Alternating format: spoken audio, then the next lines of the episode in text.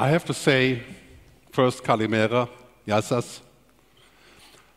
The AI sounds a little bit confused, right? You know, summarizing things. Uh, this is the primary job of AI, by the way, uh, is to confuse things.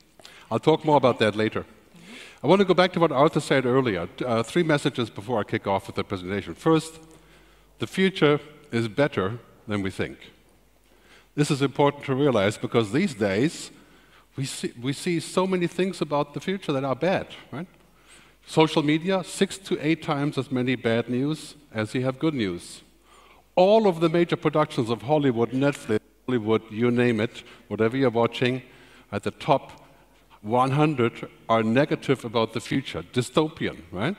Basically, the robots are coming, they will take our work, and then they will harvest our bodies for energy. Right? That's the message. So, no wonder kids in Europe, I say kids roughly between 20 and 40, right? They think negatively about the future. 75% of people asked in Europe think the future is lousy. Right? On the other hand, we have major breakthroughs in so many parts. Right? I mean, the other day I was at Pfizer in Saloniki. There's hundreds of people are working on technology for the pharma business that are engineers. They're not even pharma people, right? Inventing therapeutics, new medications, all kinds of things, right? Pretty mind-boggling stuff. The second message is the next 10 years will bring more change than the previous 100 years. I don't mean to scare you with that, but you should be aware. Right? Business as usual is dead right? or dying. We're not going back to 2019. We're going back to traveling, thank God. You know, I love to travel. We're going back to restaurants. We're going back to meeting in person. But the world is not the same. We're not going back to the paradigms of 2019 growth, growth, growth, growth, growth. You know, travel business growing 6, 7, 8, 10% in some instances. Right? There is a decisive question that we have to ask, and I really think that 2023 is kind of like 1968. You know, I was only seven years old in 1968. Some of you may ex have experienced that, right? But now we're here, and the change that we're going to see, back then it took five years, you know, the music revolution, the sexual revolution, the political revolution, just the world changed. And now we're going to see the same revolution in the next two years. And I'll tell you why that is important to realize and what the opportunities are. The opportunities are not to go back to the old story from a couple of years ago and say, we'll do that again, but faster and with more tech. Yeah, good luck. I explained to you why that will not work, because basically, it's really important that we understand why we even look at the future. You know, in America, I studied in America, but I'm from Germany originally. In America, it's normal to look at the future, right? Futurist. People. Microphone working? Okay. We have some interference here from the taxi drivers or so, I don't know. But anyway, uh, you probably don't know a lot of futurists. But my main story when I speak about the future is the color melon the good future. And why that is important. Right? It's important to look at the future not because I'm going to predict what happens that is impossible, as, as we see. The, the pandemics were predicted, but the war, yeah, was kind of predicted, but not obvious. Right? It was a real black swan. But it's to be better prepared. This is why we look at the future. The ideal thing you can do today is to say, I'm going to zoom out into the future five, eight, ten years. And I'm not talking about movies here, right? I'm talking about reading stuff. I'll get back to that in a second, right? And then come back to today and say, if that is the future, what will I do today? It's called hybrid thinking. If you don't have one leg in the future, you will not have a future. That's completely different than just 10 years ago. It was mostly about efficiency, optimization, performance, you know, you name it. Airplane engines, right? better, better, better, but not a different engine. The future is going to be different engines, not just for the airplane, right, but for our economy. Right? Look at this chart here. People ask about sustainability. A huge majority of people, this is global research by BDO, right, showing basically that most people are saying it's extremely, very, and moderately important to think about sustainable travel. This is not just an option, you know, like Bertolt Brecht says, uh, dinner first, then morals, right? or greenwashing. Right? This is a fundamental shift. And you know that shift isn't coming from people my generation, because you know we're primarily guilty of the problem. Right? I mean, in 2019, I flew 330 flights in one year. Right? So I am a big part of that problem. And you know, basically, what happens about 20 five years of CO2 was caused by my generation. Right? I mean, huge what happened there. And now we have people saying this is going to be so important, it's not just a minor concern. And that brings us to an important situation. Looking at this chart, now we're going to expect traffic and loads and trips and so to come back. You've seen that earlier in the presentations. That may very well be this year? But we're looking at a fundamental change as to how things work, and I'll explain to you what that means and what the opportunities are. You know, car companies aren't going to be successful in the future because they make better cars. They do, right? I love my BMW much better than a Tesla. But still, the future of the car industry isn't about cars. Right? Just like the future of the music business is not records. The future of the car industry is mobility, multimodal transportation. Right? And the car is just one piece of that. So imagine you've worked for Daimler Benz for a long time, right? One day, you know, you spent the last 30 years on coming up with the perfect diesel engine. Right? One day, a boss says, "Oh, you know what? The diesel engine is out. Right? We're going electric." Chapter closed. Right? A regular engine has 1,200 moving pieces in the engine an electric engine, 28.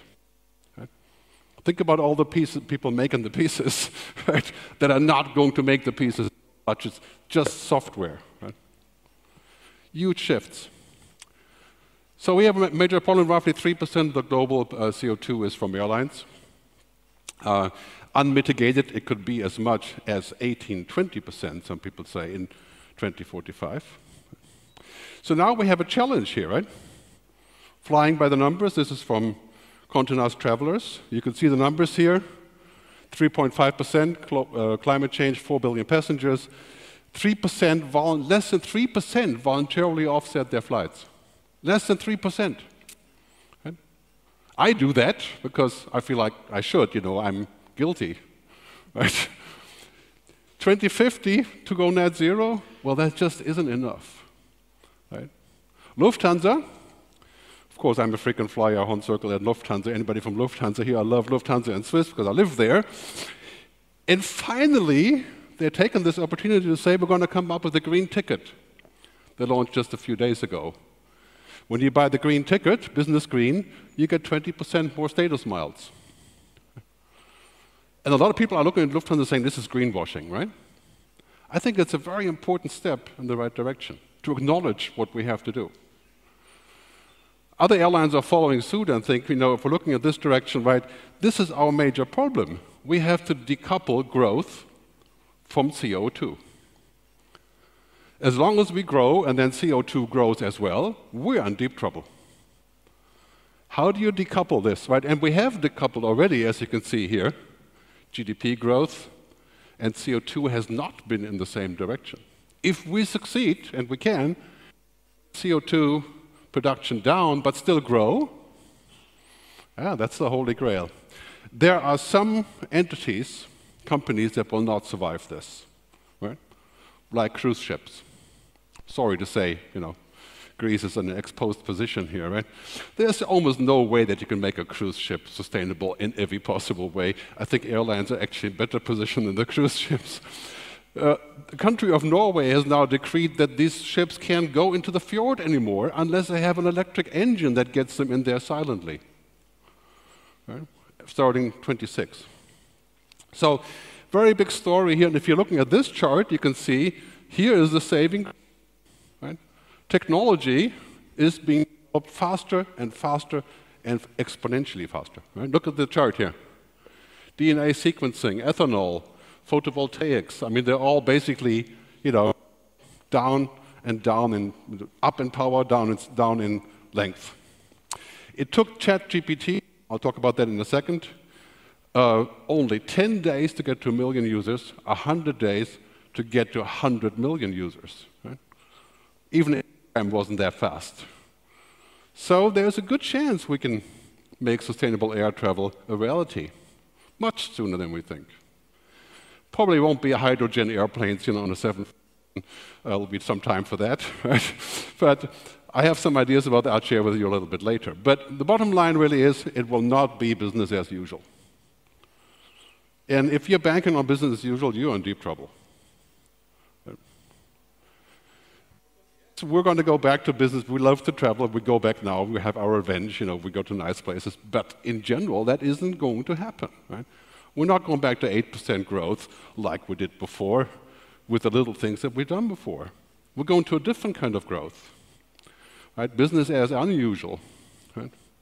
And you can say that sounds impossible, but it's not. And this is the interesting part, right? So many things that we thought was impossible, they're completely normal now. Right? The vaccine, 13 months. Bill Gates says, next vaccine, 13 weeks.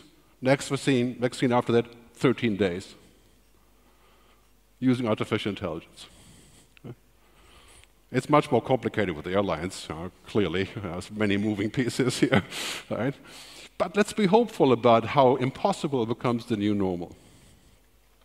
So, Henry Miller, one of my favorite, famous, uh, favorite writers, said, One's destination is never a place, but a new way of seeing things. And we have to start seeing things differently. Right? Seeing things in a way that is future fit not fit for the past. And that's, of course, our specialty in Europe. You know, we love the past. I live in Switzerland. We love the past. We love the present. We're scared of the future. Who claims the future as a country identity? Right? Americans, Chinese people, maybe UK to some degree. Right? In Germany and France, we're worried, or, or, or Switzerland, we're worried about the future because it can't be perfect. It has to be to be good for us. Look at this chart. The car industry, the uh, black box is combustion engines, sales, that's projected by 2030 from The Economist. The red box is software and electric vehicles. Car tech companies are becoming tech companies. And yes, you know, we're going to have normal cars on the road in 20 years, but, you know, you get, you have to pay Sorry about the microphone, but doesn't seem like there's much we can do. So let me get into the three revolutions that are happening right now, which I think are both hopeful and also scary, uh, which is, as, the, as Arthur said earlier, that's our reality, right? This is what happens in chaos. You cannot expect to go in a world that's less VUCA, you know, volatile, uncertain. It is not going to happen. Right? We're going to a world where it's basically period followed by a resolution. And that has a lot to do with Ukraine, Russia, of course, as well. But let's talk about the three revolutions. The first obvious, the digital revolution. And it's obvious because it's everywhere, right? People have, you know, I'll give you some examples. But the second one is the sustainability revolution. This is now much bigger than, than the digital revolution. In fact, of course, they are related. We're talking about a 150 trillion euro shift in where the money goes in the sustainable revolution. Everything circular, everything sustainable. In 2030, you're not on that agenda, you won't exist. Customers will hate you, they will stop using you, you'll be an outcast, the oil companies will be criminalized. That's why, of course, they're pushing to put out as much oil as I can now, right? Because they know the end is coming. The end of oil is a certainty. It's not like we can say, well, it's 50 years, 100 years. No. Right? We can see that right in front of us. The last one is the purpose of evolution. What is the purpose of a business? Why do I go places? Right? I sometimes call that the human revolution because now we have so much technology everywhere. It seems like that's you know, like you know we're going to end up marrying a robot, you know, rather than you know a human. I'll talk more about that at the end. So uh, I made a film about this, the color melon, the good future. Uh, you can watch it at thegoodfuturefilm.com if you're more interested on that last topic. But here's the challenge, right? Global aviation, all three of those will have huge impact on what you do, how you do it, and what you're going to do in the future. And the good news is the future is not an extension of the present. Right? Just like Daimler Benz said, okay, we're going to make faster diesel engines. So we're better, right? Turns out, doesn't matter because there's no more diesel engine. Right? Now we have to think wider. I'll explain a little bit later exactly what that could mean, but I think we have to think vertically, or I mean horizontally, you know, like there's wider, right? The music where I used to be, I used to be a musician and producer. My first book was about the future of music. Right? I said to the music companies, music is going to go to the cloud. That was in 2000, you know, Napster. And we'll just click a button and it plays. And they hated me, right? Because it sounds like an impossible thing. And now the music companies are super happy because they have less cost, people, and all the music in the cloud, everybody's paying. I don't know, you guys are paying probably 10 euros a month for Spotify, right? You know how many people are paying for Spotify now? Right? Paid 180 million. Right? We're talking about 1.8 billion euros a month of new money. Right? The same thing is going to happen to airlines and airports. When we let right, when we think about other possibilities. And the same is going to happen with uh, supply chain and global trade, as was mentioned earlier. There's a lot of wild cards here, so I'm not going to talk much about this, but clearly, we're going to have in every house and every city a 3D printer. We talked about this for a long time, right? But this is happening. I'm going to print my shoes, print my sunglasses, print my iPhone cover, print houses, print implants, print my kneecap. We're going to buy that cheap stuff from China showing up on a container ship? Highly unlikely. Right? In 20, how do we ever live without a 3D printer? Our kids will come to us like, just like a mobile phone, a 3D printer will be everywhere. And we'll print large things on the back of a UPS container. Right? Imagine what that will do to freight and you know, shipping things that we can digitize. So the next 10 years bring more change than the previous 100 years, primarily because, of course, of technology. I call these the game changers. Big data, cloud computing. Hello, you're supposed to, yeah, they're very good, thank you. Uh, all of those things that are coming up in a, in a mind-boggling pace, I'll focus on just seven travel industry and aviation Wait, industry. Hold that thought, one moment. We need the sound guys to change the battery on your... Change the ah. battery. Okay, you guys yeah. keep thinking about the future. I'll be right Let's back. Look at on, on the left side. This will just take a moment. It's a good slide to stop on. Yeah. So in the future, this won't happen because I can stream my thoughts to you. and I will need lots of tech for that, right? So basically what's happening, of course, big data, cloud computing. We know we can fix things in operations in every possible dimension by having better data and better intelligence, right? All, all of you guys are doing that. The Internet of Things, artificial intelligence, I'll talk more about in a little while, is changing the game that we can actually have smart everything. And a lot of people have said if we have smart everything, you know, airports, check-in, all of those things, we can cut off 50% of, of things that are just being inefficient right? without actually using different fuel. That's already a very good step. The connected Internet of everything, having every device connected to everything, the cloud, quantum computing, natural language processing. Customer service call centers, if you're not exactly on the HON level, you're going to call the airline, it'll be a bot speaking to you. That is already happening, but these bots are getting very good. And they can do 50,000 rebookings in 14 seconds at the same time. I mean, imagine what that will do to operations. right? right now, it's a little bit like we don't really know if it does that or not. Right? The blockchain, I'll skip that, and augmented reality. Augmented reality, virtuality offers business people a way to travel without using their body. And holograms, which I'll show you in a second as well, offer us a way to travel with the body. right, called holoportation. I know it sounds like a joke when you think about it, you know, Star Trek, right? But I recently suggested to several airports that I uh, often visit uh, to put together a holographic center and sell tickets for me to go virtually to Beijing. I thought I was crazy. This is like saying to the music industry, you're not going to sell records, you're going to, you know, be on the, on the iPhone with a click. Uh, but this is what we have today. We're going from physical to digital in every part of our lives. And sometimes that's not a very good thing. Right? I always say offline is the new luxury, right? That's why I love Greece. You can go there and enjoy that.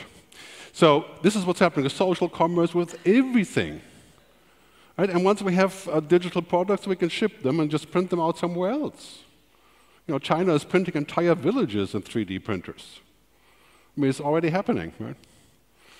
And this chart shows again, you know, the, the global car industry, it's going digital. So the car industry is becoming a service experience business. The food industry is going digital with customized food, customized medicine, personal medicine, uh, digital therapeutics going digital. Right? The pharma industry is going digital.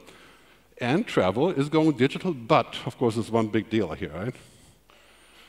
That we can only do certain things there.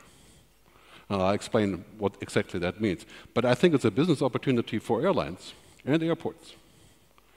It doesn't involve actually, you know, using fuel in some cases, but I think it's going to be a, a great business to get into.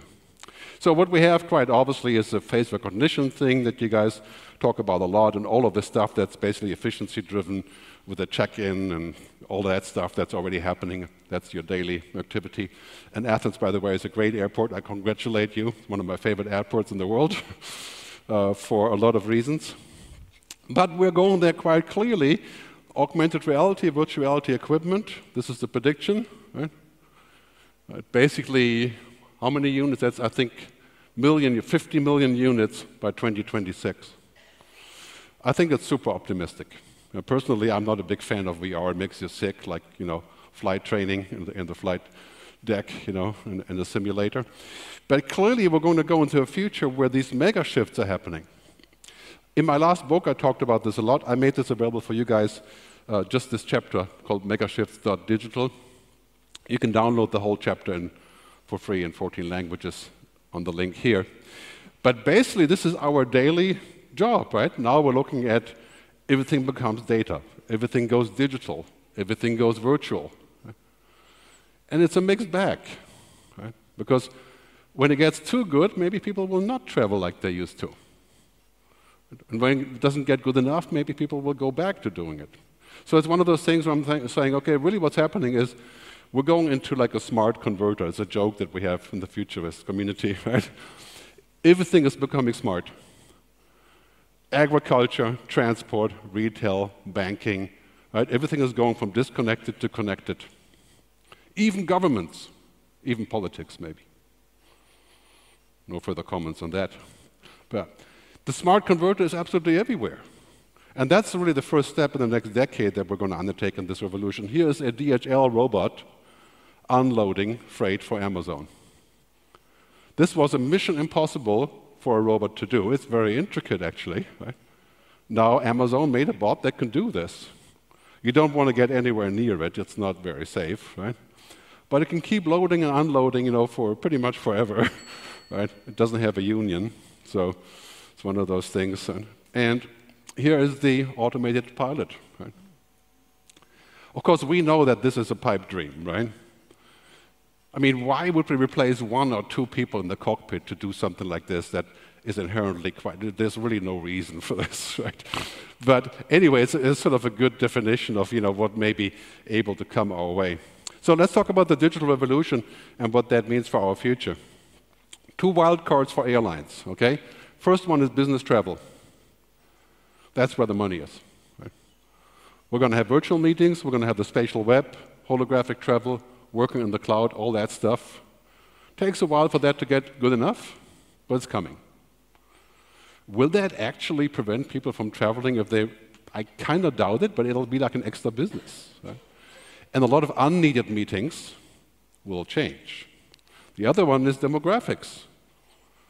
You know, every year in the West, we're gaining one third of a, of a year in lifespan. Right?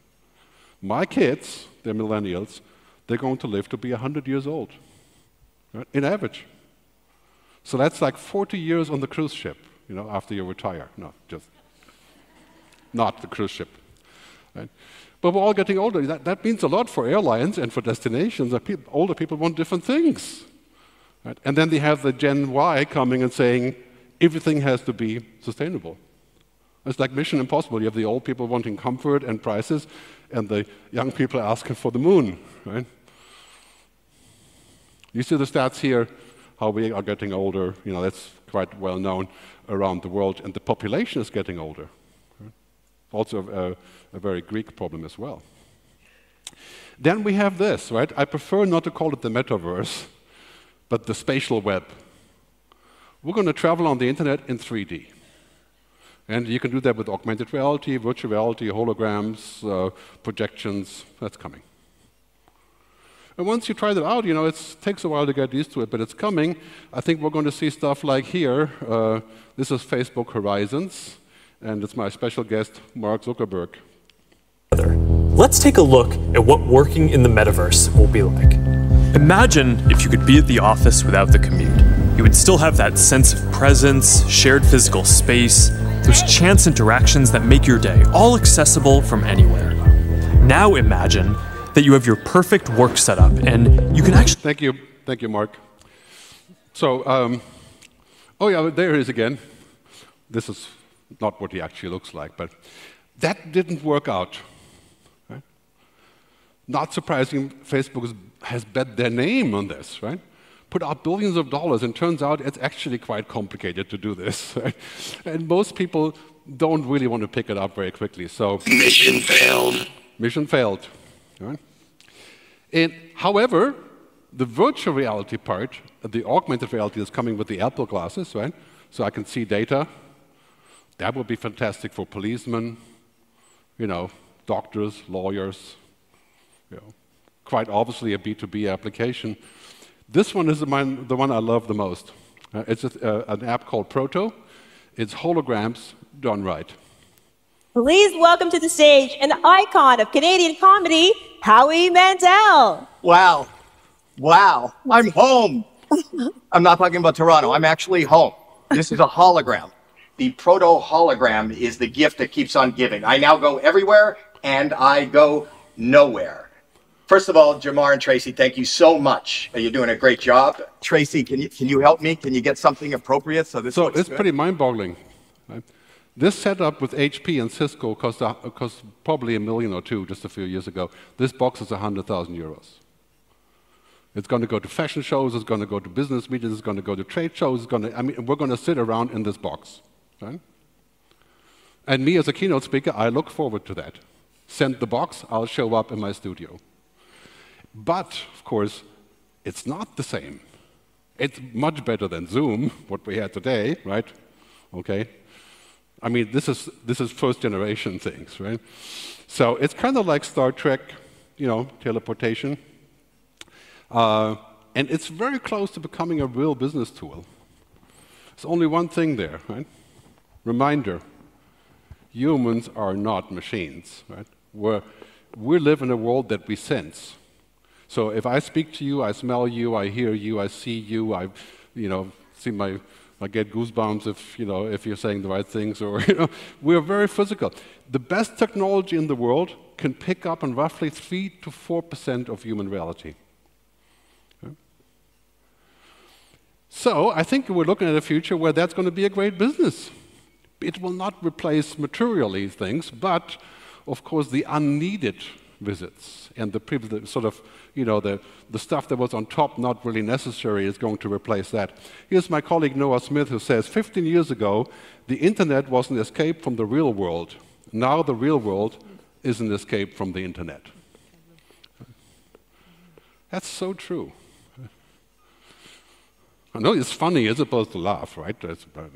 Anyway, as long as we remain human, which I think for the next week will be the case, uh, we will continue to travel. And that is good news, right? But we'll travel differently. And there's a major component there as to what that means, right? Our life is not this, right? Humans are not algorithms. Organisms are not machines, as some people have set forth. Our reality is like this, right? This is what we care about. That's why you're here, right? Engagement, experiences, relationships. You know, if you ever done any online dating, I mean, I'm, I'm married, I don't do much online dating, but if you ever done it, you go to a dating site, you fill out the profile, you find the perfect person, right? And it's like every, all, the, all the boxes are ticked. You go to the date, right? Four seconds, it's like, no. Right? And this is why. Computers don't understand relationships, meaning, purpose, consciousness, spirituality. That's a total no go for machines. They're binary, right? But without limit. So I think what happens here is that this is going to be a, sort of fueling the revolution also as part of what we see now with the chat GPT, which I'll talk about briefly. So ChatGPT is what's called the generative AI. It is possible to put in text into uh, to, to put a query, and then ChatGPT will come back with an answer. I'll show you some examples. Right? But basically, this is the latest thing. For example, customer service will be impacted, marketing, content creation, very much by this. This is kind of a moon landing moment. Artificial intelligence has been around for a long time. Yeah? But now we're somewhere in space where all of a sudden Bing goes out and says, we make this the new search engine. It's not working, but thanks for trying. Right? But it will change how we do pretty much everything. This is the message, right? It can make pictures, it can make videos, it can make websites, it can fix code, it can speak to you, it can speak to the customer. Unfortunately, of course, these apps tend to have their own way of doing things. Like, I'm very happy with this app called Lensa because it made me look good, you know? I mean, I look like Elon Musk. I wish I had a fraction of his money, but uh, so that is good news. But generally speaking, these apps are dilettantes, right? They're parrots. Right? They go out to a very large universe of words and sentences and recombine it. And that is actually a great accomplishment. Right? Trivial stuff, I use it. This will be very widely used for low-level customer service, creation of content, and so on. Okay? It's more like a Sputnik moment. You remember the Russians put out the, and the Americans freaked out and went allegedly to the moon? But the Sputnik moment is now, where we're saying, okay, wow, this is really possible. We can go to space. Now we can use an AI. Give you some examples of the wonders of, of ChatGPT. So when did Queen Elizabeth pass away? The answer is, is still alive, but she passed away on April. Now, this is serious, right? This is an actual real life example.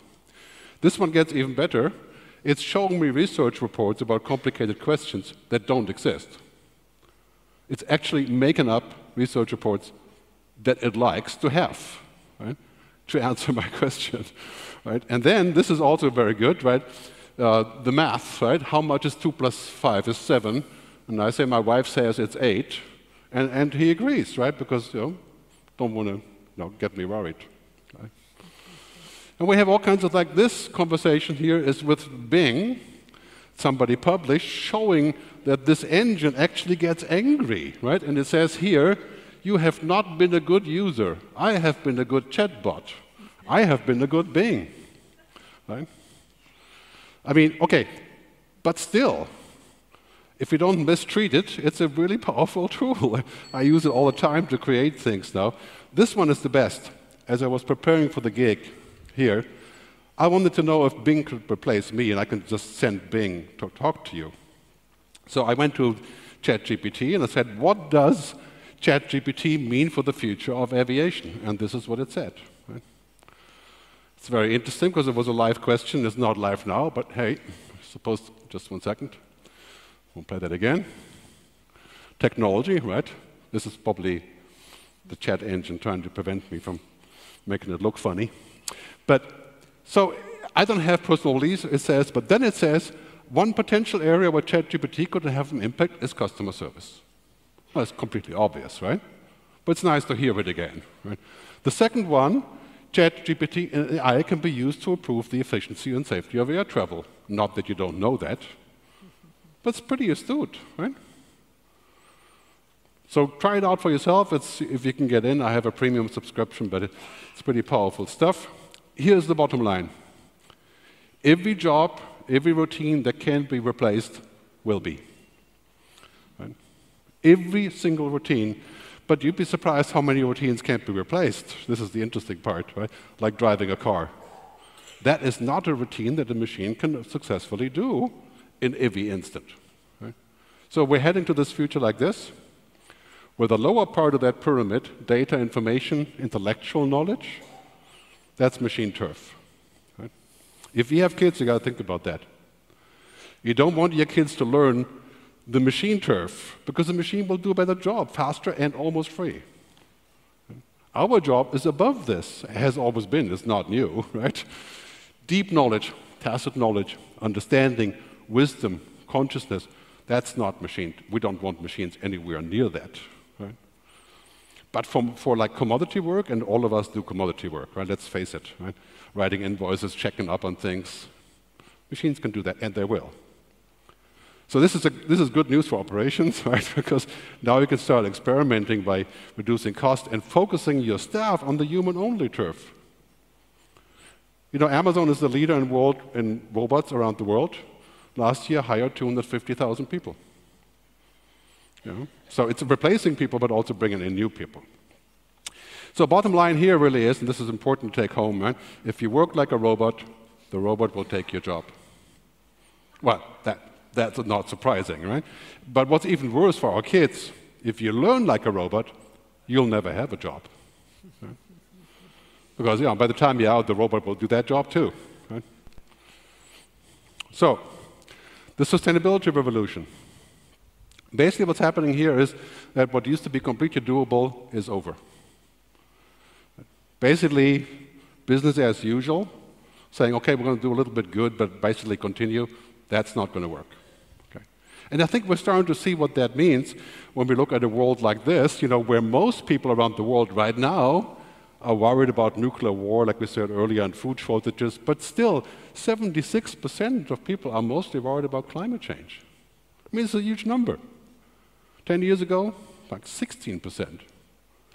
And that people are taking actions on this. Look at the chart from the World Economic Forum. On the left is today, not surprising, right? Cost of living, energy, and so on. In 10 years, it's all green. Right? Every single issue is about this new energy, new ways of flying, you know, less pollution, and so on and so on. So, unthinkable is the new normal we're going to see carbon tax. You know, you got, you, I'm sure you don't like carbon taxes for flying, but this is coming. Right? I've suggested to my favorite airline that they should voluntarily get their top circle members to have an increasing way of paying a carbon tax. Right? To show that they're real about this. I mean, this paradigm is going to be not just for flying, but for eating meat. Right? Can you imagine? Paying actually the cost of actual meat. Right? And it's going to go to a future where this is the new normal, right? France has done away with the short term flights. Right? Very difficult to do in France because of the train system, right? And here is a proposal for a frequent flyer tax for frequent flyers. 20 bucks for the first one, going all the way up to 200 bucks for the 50th one. Like, you know, proportional. I'd be the first one to volunteer. This is coming. Make no mistake about this, I think it's actually better to go behind it, like the music industry did not do with the internet, right? Refused it. And as a result, the music industry went down in revenues 70% until it's back to today, right? because of refusal of technology. We all know that flying is much more emissions than anything else. That chart is very familiar with you. So we have to look at the world in a holistic way. I think airlines and airports are going to start investing in local transportation, in trains. You'll see a lot of overlap, like Lufthansa and Deutsche Bahn have more and more overlap, right? So that is convergence, technology convergence. And we're going to see a lot of really interesting turf here. The other one is, and I'm going to skip Richard Branson here. I think what because it speaks a little bit too long. We have a choice collective action or collective suicide. It is in our hands. Thank you. So this message from the UN Secretary General, right? we may be saying yada, yada, yada, we heard this before, if you're my age, right? But people are looking at this from 15 to 45, they're saying, uh, there's just no way I can do what I usually do, right? This is emergency message. This is like COVID, but 500x. I always say COVID was a test run for climate change. And that is actually good news because it forces us to redo how we look at the world. That leads me to the purpose revolution, the last part. And I'll share the slides with you later. I know there's a lot of material, so you can take a look at the slides. But basically, we're moving in the shift away from the simple objective of profit and growth to the quadruple bottom line. And it's been called the triple bottom line, you know, years ago. People planet profit. I call it people planet purpose and prosperity. And that we will have to balance with everything that we do. We may grow horizontally, not vertically. We may end up with lower growth, but more sustainable growth. We may build brands that are completely different than the brands we have today, and also by overlapping with other industries. And the primary mover behind this is the millennials. People between 23, 35, maybe even 40. They're asking for the world to be different. And when the war is over in Russia, they're going to come forth with like a thousand times extinction rebellion. They're coming to the point where they're saying, we've had enough of this. We're not going to do business with companies that are not on this agenda.